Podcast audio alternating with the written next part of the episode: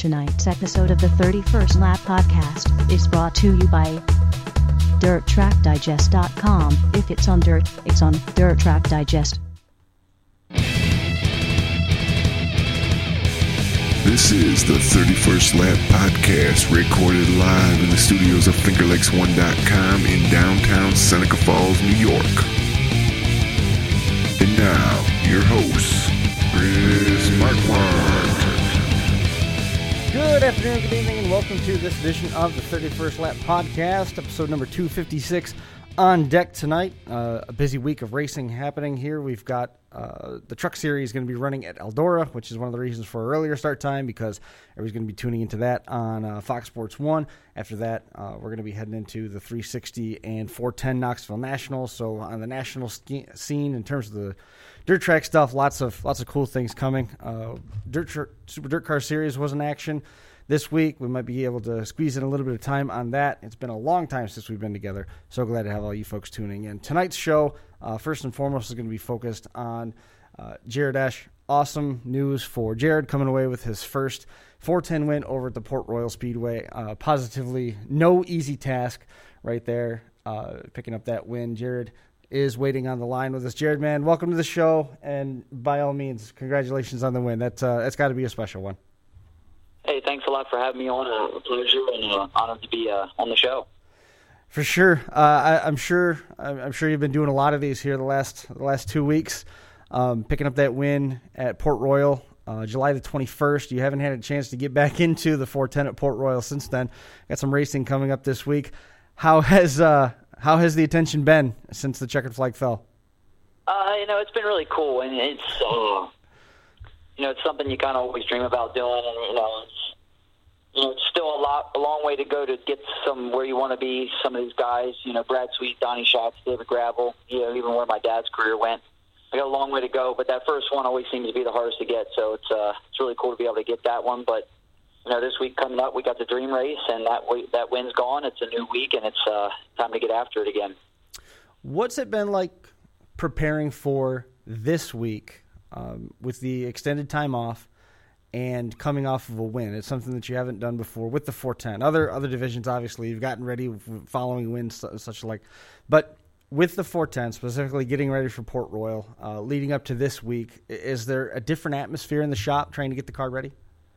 Well, actually, because I decided uh, decided to hit the wall and try to screw up my win there, I had to do some repairs. Uh, we actually broke the frame and bent it a little bit, and had to replace the front axle and stuff. So been playing catch up with getting some parts together and stuff like that. But no, you just uh, just fine tune your stuff. You know, spend some time to sit down with the guys and just talk. And you know, it's a big game this weekend with you know you got a semi feature there and then the main event. Mm-hmm. So a lot of stuff going on. Just go through all your stuff and make sure everything's perfect. And you know that's first battle.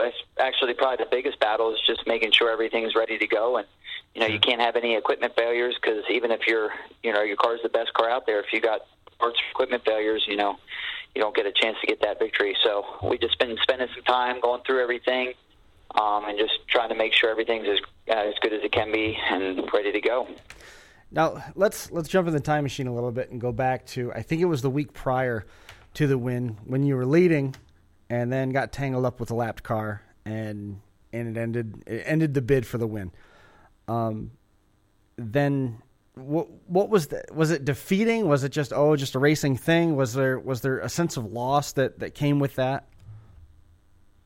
But actually, the me and the lap car almost got close to touching, but that wasn't the reason that we were able to, had to drop out there. You know, when we got back with that restart, I noticed that the motor sounded like it was going sour, and we, um, so we pulled in there, and luckily I did in time that all the nozzles were clogged. I don't know if we got some stuff in the fuel or you know, just you know, something happened, whatever it was, but it was actually clogged all the nozzles and was pretty close to probably blowing up. Sure. And luckily was able to save it there, and that actually was the motor we came back and won with. Uh, where our best motor was getting rebuilt, and our other one we heard at Speed Week. So the motor we won with was the oldest one we had, and probably about thirty year old motor. But luckily, it it uh it's made it through the weekend of almost trying to blow up and held on to for a win. So we'll go to that win right there. You've got a 30 year old motor in it. Uh, did you imagine that the stars would align to get your first win with that particular piece between the rails. Take nothing away from the motor, but still a 30 year old piece versus the best motor at the shop. There's a reason why this one wasn't in the car all along. Yeah, and, and for sure. And and honestly, I tried a long time ago. You know, I shouldn't say a long time ago because I haven't been racing that long. But you know, when I first started this journey, is to just go out and do your deal. And I've watched my dad a lot, and you know, there's a lot of times you can get yourself over psyched up and you know make mistakes and stupid mistakes that you know better than, and you know sometimes cost you a win. And I think that's why being a kid, Fred Rahmer used to always talk about winning from the pole was the hardest thing to do because you start on the front row. You're like, man, I got to win this, no mistakes.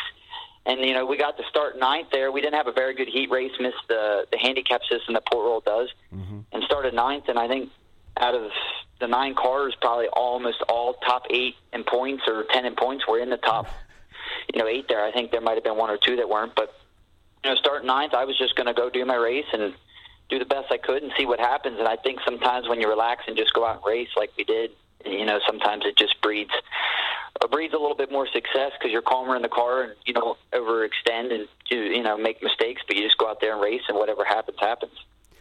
How how challenging is it to race at Port Royal as a whole? I mean, you've got some of the best names in in 410 sprint car racing each and every week, and you're starting behind eight of them on on this particular night, regardless of where you might be otherwise. How tough is it to race against the competition at Port Royal and also race against the track because it's it, at those speeds, it's not easy to drive anywhere.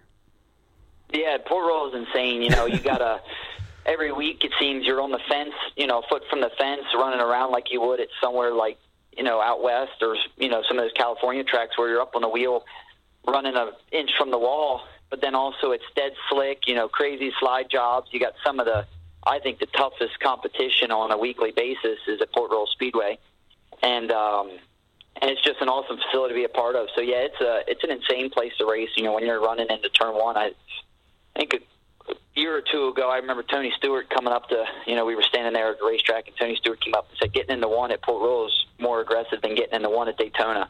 and with that, you know, that wall that you run in there with the wall, I don't even know how tall it is, twenty, thirty feet tall, right? And the fast speeds, and you know, when you're running a couple inches away from it, sometimes it seems and bumping it, it's a, it's an insane place, and it really, uh, it really is why some of the better drivers I think show and you know some of the guys that run there can leave there and go win at other big racetracks because it's it's just a, such a tough place and it hones your skills so well. So, take me through uh, that element right there. You know that you've got the competition, you've got the the speed of the track, and you've got the challenges with it. You're you're running a 30 year old motor with it, and even at that, you're at a point where you can almost win the race, and then you catch the wall did you think, oh man, here it goes two weeks in a row or two races in a row rather? Yeah, exactly. That's exactly what I thought. Actually, last probably close to this time last year, I was out front leading, and I got I think might be behind the lap car or something. I was still pretty young. Um, I'm not even still two years in. I don't think as far as a career wise in a 410. But you know, last year was my first full year, and I got behind a lap car and you know, got trying a little too hard and made a mistake and got into the fence and we dropped out leading with a pretty big lead. And when I did it just what two weeks ago here, um, I was like, well, there we go again. I just did it again. I you know threw away the race. Um, you know, I you want to hit yourself in the head, but you just kind of got to gain your composure. And when I went into three there, I knew something was wrong. And I was like, well, I'm just going to run the bottom and do the best I can, and you know, whatever happens, happens. And some fan was leaning out over the like into the track where I could see his arms, and he was showing me that I had a lead still, and I was like, well, maybe I can still pull this off, and just kind of mustered through and mustered through, and I could see that he was showing me my lead was getting smaller and smaller, and at that point, I was like, you know what, screw it. If I'm going to win this thing, I'm going to win it with, you know, win it or wear it, and that's when I decided to go back to the top of the racetrack, and I don't think if I'd have done that, we had a chance to win it, and luckily, you know, I was able to finish and pull it off, and the damage wasn't too bad, but yeah, I just got out front there by myself and just probably was pushing a little too hard. You know, it's like I said, it's really easy to get amped up and get excited, and you know, made a mistake and got into one and two a little too aggressive and got into the fence, and you know, luckily everything was on our side, looking out for us, I guess. Did you hear any motors around you at that point? Did you hear anybody getting louder, louder? No, I didn't. I, you know, I was able to, you know, maneuver through lap cars there, right. even running the bottom, and I was like, I still felt pretty good but I I think when I decided to move up there, we still had a decent lead. It wasn't Mm-hmm. huge, but at that point, I just kind of you know that that fan really helped us out there. Right. Um, but yeah, I, I didn't really hear anything. I kind of just was. If honestly, if it wasn't for that, I probably would have just kept doing my deal till it was too late, and I probably would have got passed. But you know, luckily, you know, I guess when it's your time, it's your time, and all the stars aligned for us. Well, I mean, that's one of the dangers of leading, right? You're out front, you're not searching around to find that fastest line. If you think you feel good on the bottom, all of a sudden everybody, the whole train passes you on the top. Yeah, and that's what's really hard, and that's one thing that sprint car racing I think is way different than any other motorsports. Is you know not wing sprint car racing, but you know wings or sprint car racing in a whole, whether it be you know even down to midgets or USAC or anything like that. Is you know we don't know what's happening, and sometimes being the leader is the the hardest thing. Is you're running a line and you feel good and you're you're making good moves and everything like that, but there might be a guy come behind you that's way faster, and that kind of happened there two weeks or would have been three weeks ago, I guess running uh, before we pulled in there as I was running through the middle and you know watched a race a couple weeks ago where Lance won that same line and felt pretty good. And Dylan Cisney decided he had a little bit bigger balls and I didn't pass me on the top and I had no idea that anybody would even go up there. Right. And it's just it's that hard deal of when you're out front like that, it's you just don't know what's happening behind you and I think that's what makes sprint car racing, you know, way more exciting than any other motorsports there are. How do you get your composure back? I mean, you're moving so fast. You're by the time you realize that you hit the wall, now you're halfway down the backstretch. You gotta you gotta focus on making your mark for turn three. You're worrying what's coming behind you. How do you get that composure back? Because everything's happening so fast. I spent a lot of time, you know, my dad never wrote me a check.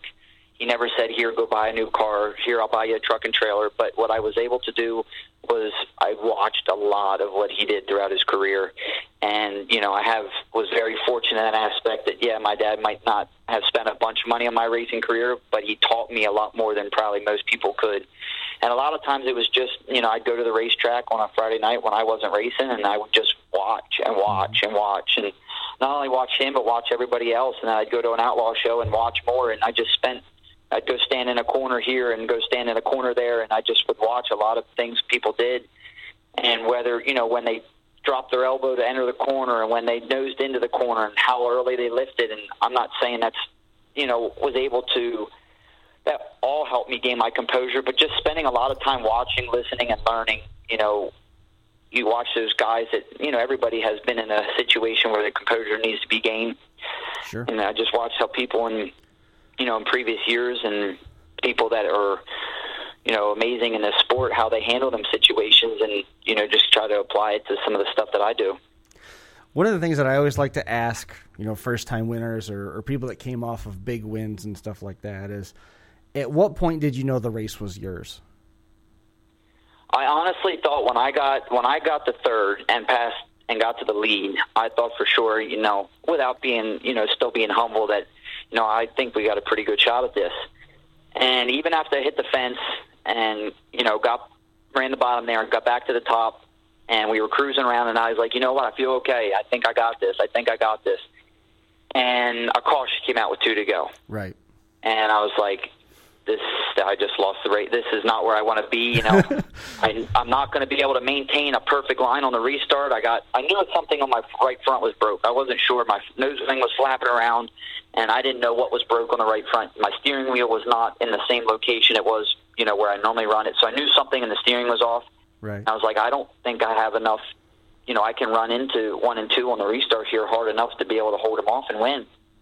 So I'm idling around, and my motor starts sputtering, and I'm like, I'm running out of fuel. And so we're sputtering around there. I got a broken front end. I'm running out of fuel, and I, you know, on the restart there, I made a last, waited till the last minute to try to, you know, ca- catch him off guard, and Sure. I don't know how it worked. You know, we're going down the last two laps. The thing's sputtering, and I'm trying to make myself as wide as I can down the last straightaway there to checker. Just if anybody's on me, just to try to block as much as I can. But like I said, when it's your time, it's your time, and you know, luckily the stars aligned and everything.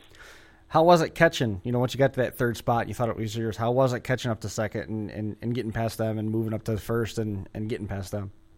It was crazy, you know, when there was a restart there. I think pretty early in the race, and we were behind Logan Wagner and them. And when I got past those guys and got the got to third and was chasing them down, I was like, you know, you're never really sure how good you are, you know, till you racing and you know start reeling people in. And I was like, wow, we're a lot better than I thought we were. Mm-hmm. And you know, you you catch those guys, and you you know you kind of have a a slight you know amp, you're kind of amped up in the seat and everything like that, and you're kind of watching them race each other, and you're just kind of chuckling, going, "Keep racing each other, because I'm coming. Right. you know, I'm, I'm coming to get you." but no, it's just cool when you get that confident feeling in a race car. It was just no other feeling is when you feel good. You know, they're uh, they're just really fun to drive, and it's you know even if you don't win, when you get a comfortable race car, it's just there's nothing like it, and it don't happen often because of the variables of the sport. But you know that night we just happened to I felt super comfortable, everything just aligned, and it you know when I got to third there, I was I knew we had a good shot at, it, and I was I was ready to ready to get after it. What did Dad tell you first thing in victory lane? Dad actually wasn't there. He was Dad don't make it to many races. He uh after he got out in 2017, he um, got a little house in the Chesapeake City area, Right. or Chesapeake Bay area. I'm sorry, it's Yep. Northeast Maryland, and um, he don't come much. He does goes down there and you know, has uh, my uncle has a boat, and they go out boating and have some fun with friends and stuff. And that was kind of his way to get away from racing, but. So that was a tough one. He actually called me in Victory Lane, and we were talking for a little bit. And you know, that's probably would have made it that much sweeter if my dad would have been there. But Sure. you know, I knew he was there in spirits, and we talk a lot. You know, sometimes we text throughout the night, and we call each other. Um, you know, when we have time, downtime and stuff. But no, my dad's been my. He might not always be there, but he's been the number one supporter and has taught me. Uh, taught me a lot, and it's really why I'm where I am today. Does is that a conscious learning effort? I mean, do you, does he sit down and say, "Hey, this is this is what you need to do," as as if you're reading a textbook or you're in a college class, or is it just uh, is is it skill by absorption, just by being around it and seeing what they're doing, and you're you're observing what's happening, and and that is then just kind of innately ingrained in what you're doing.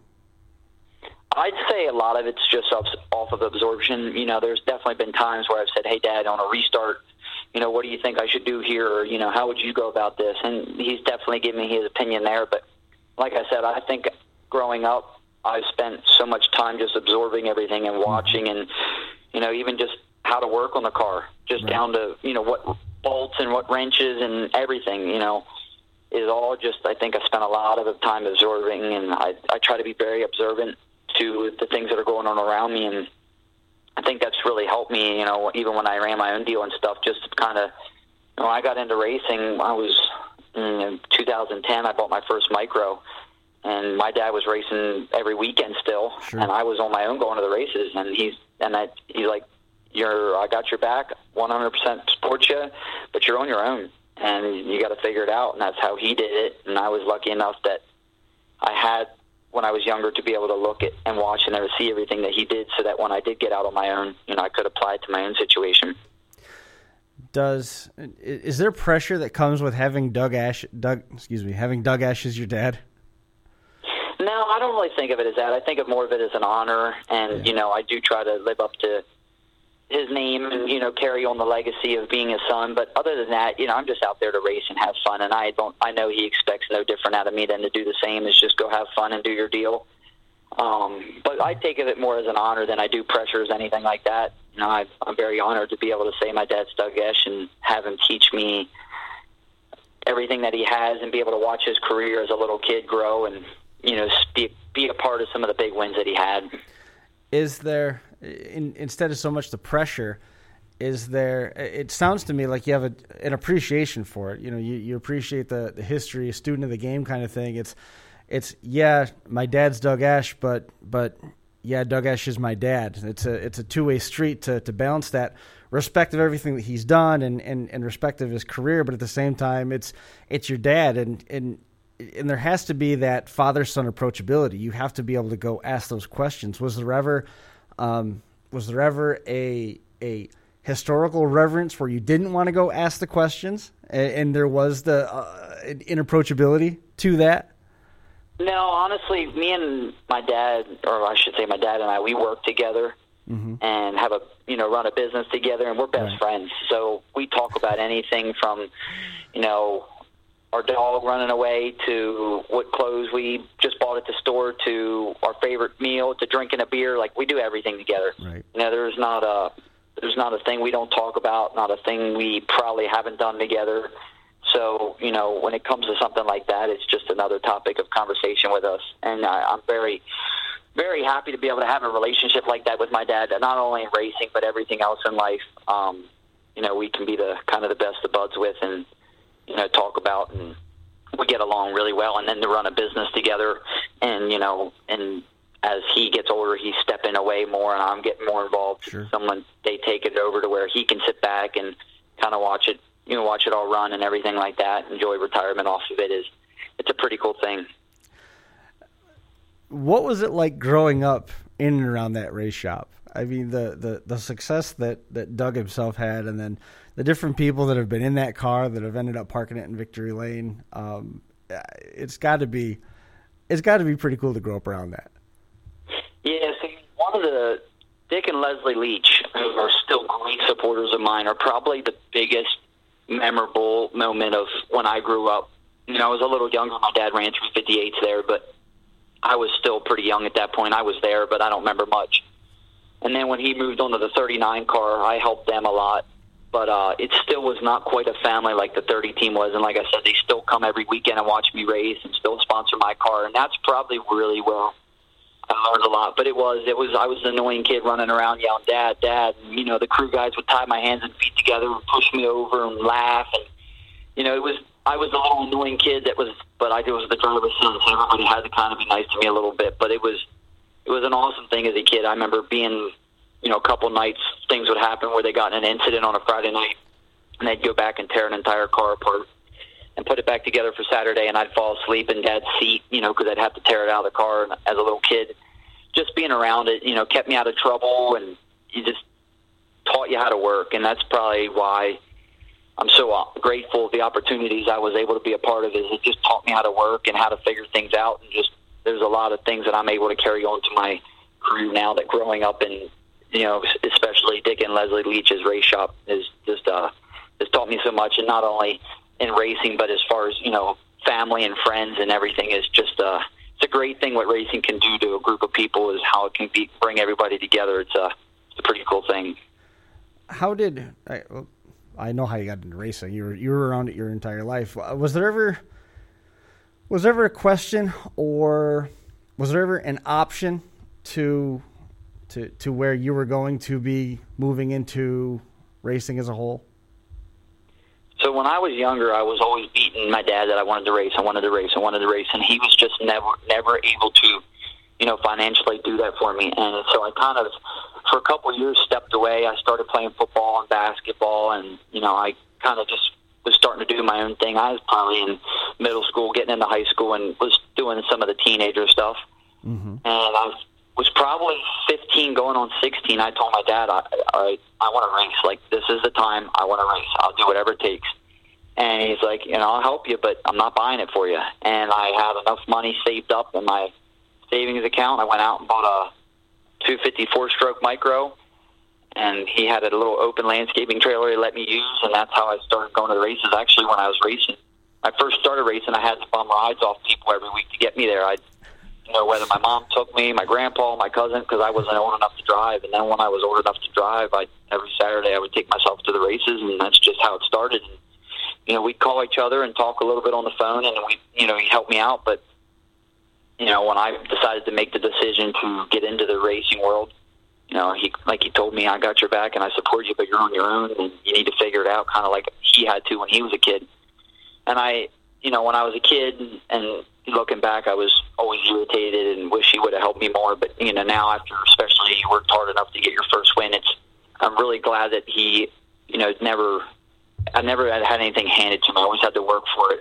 Right. And when you get something like your first four ten win, I think it means that much more. That you know, when I was a kid, yes, I would have loved my dad there to be at the racetrack, but it allowed me to work harder, and I had to figure things out on my own. And, and I think it's helped me get to where I'm at today. The uh, the racing itself. You, you said you've been in there for you've been in four tens for only two years, and, and honestly, when I was reading up on on everything and getting ready for the show tonight, I got the vibe that you've been in the car a little bit longer than that. Uh, what was the feedback from um, your peers and and some of the generation above where you're at right now? Some of the some of the trickle down feedback, I guess, from some of your dad's peers on finally picking up that 410 win.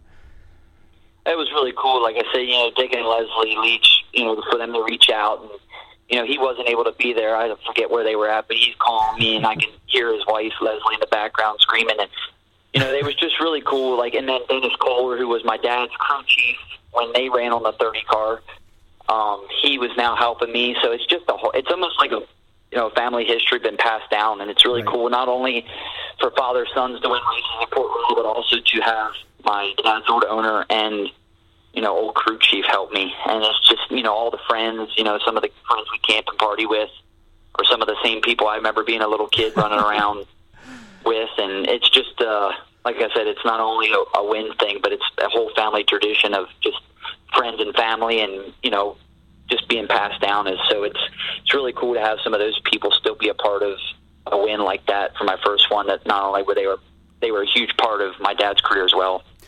What what's next? I mean, this weekend you've got the Dream event, uh, of course, at Port Royal. You've got uh, uh, the rest of the season to, to go through. Um, now that we got the first win on the uh, checked off of the list, what's next? Where where do you want to go from here? You know, I really hope we can get racing more. Um, we want to try to get to the Grove more, and you know, maybe get to the National Open and some shows at Lincoln at the end of the year here. But you know, ultimately for me, I want to. You know, when I was, a, you know, every kid says they kind of want to do this as a, you know, as a living, and you know, some get the opportunity, some don't. And luckily enough, you know, Brian, my car owner, gave me the opportunity to do what I'm doing now, and I hope to just keep working off of that and get to a point where I can, you know, maybe run the All Star Tour, and then you know, we get lucky enough, maybe get out out in the Outlaw Tour. It, anymore, it's super hard to do that. It seems. Sure. So even if I was a weekend warrior in Central PA, you know, and able to do that for the next twenty some years, you know, I'd be super content with that. But Right. my goal would be to get somewhere where I can race and travel, and traveling is the biggest thing. As I really like seeing new places, and that's why we try to do Speed Week every year. Is you know, you get to race nine times in nine days and nine different racetracks, and it's just a lot of fun. And being able to experience new things, I think, helps you make you a better driver. You know, when you got to adjust to different circumstances and situations, instead of the race same racetrack every week is uh is a huge thing, and you know, it's a lot of fun as well. So hopefully that comes in down the road. But as of right now, we're just going to keep focusing on what we got and do the best I can with the situation I've been handed, and have a lot of fun doing it. Where um, what what are some of the tracks that you want to get to that you haven't had the chance yet? Uh, I was able to get out when I was 12 or 13 to watch my dad at Knoxville, and with that weekend coming up, that's something always, you know, it sparks my interest. I really want to get out there and race. You know, not even necessarily for the nationals because that's some that's a huge, huge dog fight. yeah, it but is. just to get out there and uh, and race places like that, I really want to get to Eldora and Charlotte. Just some of these big racetracks that have so much history and meaning to the sport. You know, it'd just be a fun, fun thing to do to be able to participate and get to race at uh, some of these tracks. Well, I mean, you've got a you got a little bit of an opportunity. The the, the dream itself this weekend, paying ten thousand to win. It's not uh, not too shabby of a payday. I don't know how far that's going to go if the number one motor was still at the shop, but certainly something to squirrel away and help you get through the rest of the season. Um, they say that once you get the first win, the rest of the the rest come easy. Yeah, I hope so. You know, I think uh, I think anymore the way this sport is, and especially the competition at Port Royal is, you never know your next one, and you never know when it's going to come. So you got to take advantage of. You get that opportunity or that right night to make one happen. You got to take it the best advantage of it you can, and make sure all your stuff's right in a row and ready to go. Because it's the competition anymore on a weekly basis is is so tough, and mm-hmm. everyone's so close, and you know just got to be have that perfect night go together and and you know, luckily enough, we were to have that, and you know, it could be our we could get an, another perfect night like that this year, or we couldn't. You know, we're just going to keep working at it and do the best we can. I can't thank all my my crew enough. They're doing a, a hell of a job this year working, and we had a long some long nights and tough nights, and everybody just keeps digging and doesn't give up. So. We're gonna see what we can give them for this uh, for the dream race this weekend, and do the best we can, and have some fun. Sharon Speedway for the Super Dirt Car Series rained out, and then they moved on to the Eldora Dirt Derby 100 uh, coming up. That was uh, last night. Eric Rudolph won that one. That one paid ten thousand dollars. Billy Decker, Matt Williamson, Matt Sheppard, and uh, Rex King rounding out the top five. The modifieds are going to be part of the Truck Series race as well. They're going to have a 20 lap invitational.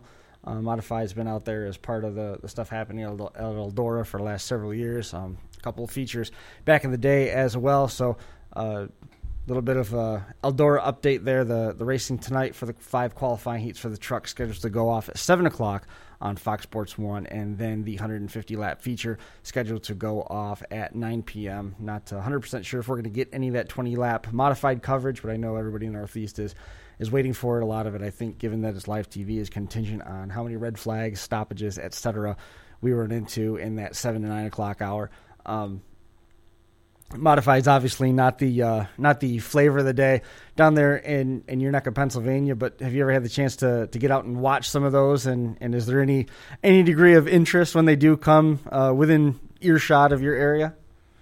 Uh, yeah, I have actually. I got to um, watch them a couple times at Bridgeport, and I Yeah. have been to the World Finals. I think once or twice. Um, you know, sprint cars are obviously my heart and passion, Yes. but uh, any kind of um, dirt track racing to me is a good time. It's fun to watch, and you know, you watch what some of these guys can do in a sprint car, and then when you watch some of these guys doing a late model and a modified, and you know, as a kid, you know, I kind of was always hard on my dad, and we always joked around. But when you get into this sport and actually do it, you you develop utmost respect for anybody that's very that he that climbs into one to begin with, but then who is good at it and who has you know a lot of accomplishments and everything is is just unbelievable. And to watch, like I said, anybody in the late model or modified you know class, what they can do in their cars is is crazy. right? Stu Friesen, Tim McCreadie come to mind, Matt Sheppard in a modified, obviously. But then those some of those guys that have done the crossover thing, uh, Steve Poirier, Chuck Hebing, um, uh, uh, I can't believe I'm blanking. Um, Jason Barney and Sean Donath, those guys that have been able to cross over and move into the sprint car ranks and, and find some success. That's it's always good to see. But I think Stu Friesen probably top on the list in terms of crossing over from modified to sprint cars. Danny Varin, Bobby Varin as well, finding success in in 360s and a little bit of 410 action. We saw those guys when they were running, uh, trying to chase down Davie Franek at Utica Rome a couple times this year. And then when uh, the All Star Circuit of Champions were in town, Davie Franek looked like he was, had a real good shot at, at, at making some noise, but then he spun out on the first lap and, and had to battle back from the back. But you know, anybody that climbs into a race car, that's uh, I gotta give them all the respect as well because it's something I've never had the opportunity to do. And and after you look at how expensive it is, I, I don't want to risk having to tear somebody's stuff up. Yeah, exactly, exactly, for sure. But yeah, I'm pretty excited. You were mentioning about the truck race there. I actually probably when you get off the phone here, I'm gonna and do a couple of things around the house here, and then me and my fiance are gonna go down to the local bar and have a couple of drinks and watch the race on TV. So I'm looking forward to that. Always a fun thing to watch, and uh, really cool what Eldora does for the you know that truck race there. well, that time's out perfect because I was trying to keep the show about a half hour, and we're at 5:46 right now, so I think we're in pretty good shape. There you go. Sounds good. Anybody you want to make mention of before we let you go? I know you talked about the owners and the, the engine builder crew. Any sponsors or crew guys you want to call out? Uh, yeah, I guess um, you know Ryan Aaron Zeller has a shop right there in Port Royal. Awesome, awesome guy, down the home guy, and you know. June of 2017 gave me a random call on a Friday night. I was sitting in my shop with my dad and said, "Hey, you want to come drive my car?" Never even met the guy. Drove up and put my seat in, and we've been racing together since. Took a team that was, you know, was I think mediocre to a team that was, uh, you know, capable of winning a Port Royal Speedway. So it's really cool, and I appreciate the opportunity. You know, Dennis Kohler, he's helping me and is awesome coach and great, you know, great leader for the team, and as well as a crew chief. Barry, Gene, Dave, um, three guys that come with us every week that couldn't do without them. And I got two kids, Tony and Luke, that young kids that just love to be around the shop, kind of like I was when I was a kid. So it's really cool to see that and have them come help me. And then we got a bunch of great sponsors, like I said, with uh, Dick and Leslie Leach, Leach's Automotive, Bud Springs Suspension, Willis Tire and Auto. Um, they've been helping me back from this my 600 days, so it's really cool to have them on board still. Uh, BDI, the auction guy, also a great friend uh, from Port Royal. There comes in the shop every week and you know loves racing. Is a great supporter. Uh, let me see. Matt Ezra is a local bar in town there in Mifflintown, so it's pretty cool to have them on board. Hartley's Chips, one of the distributors, is a good friend of this. Comes into the shop all the time. And I'm sure I'm probably missing a couple others. Ponchers Racing Products, DMI, uh, Precise Racing Project Products, and uh, I'm sure there's a couple others that I'm missing. I'm not always the best at uh, remembering things, but um, no, there's just so many people that that help us out, and I couldn't do it without all of them. And you know, driver gets some of the glory when when a win like this, but there's so many people behind the scenes that deserve it just as much, if not more. So I really appreciate all the all the help they give. Awesome.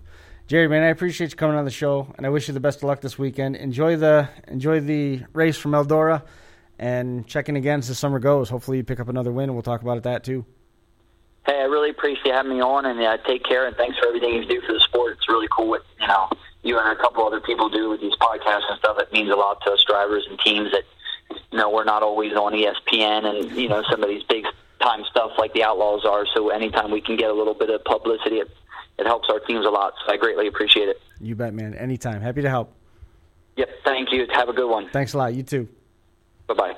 There's a couple thoughts from Jared Esh following his win at the Port Royal Speedway. That's going to do it for us here. 256 is in the books. We appreciate all the folks that tuned in and hung out with us here tonight. I know everybody wants to get their TVs tuned in for uh, the rest of the racing with the Truck Series and that 20 lap modified invitational. We will see everybody again. It'll probably be a little bit. We're going to be on the air with Final Round Drag Racing podcast next week, and then the following week we're going to be off with both the Crash Course and uh, the 31st lap. Going to be on delay because we're going to be in Iowa hanging out with some friends out that neck of the woods. So we do appreciate all of you folks again who continue to support the 31st lap. That is going to do it for us here at the North Park Building at Academy Square. We'll see everybody again next time. Thanks for watching.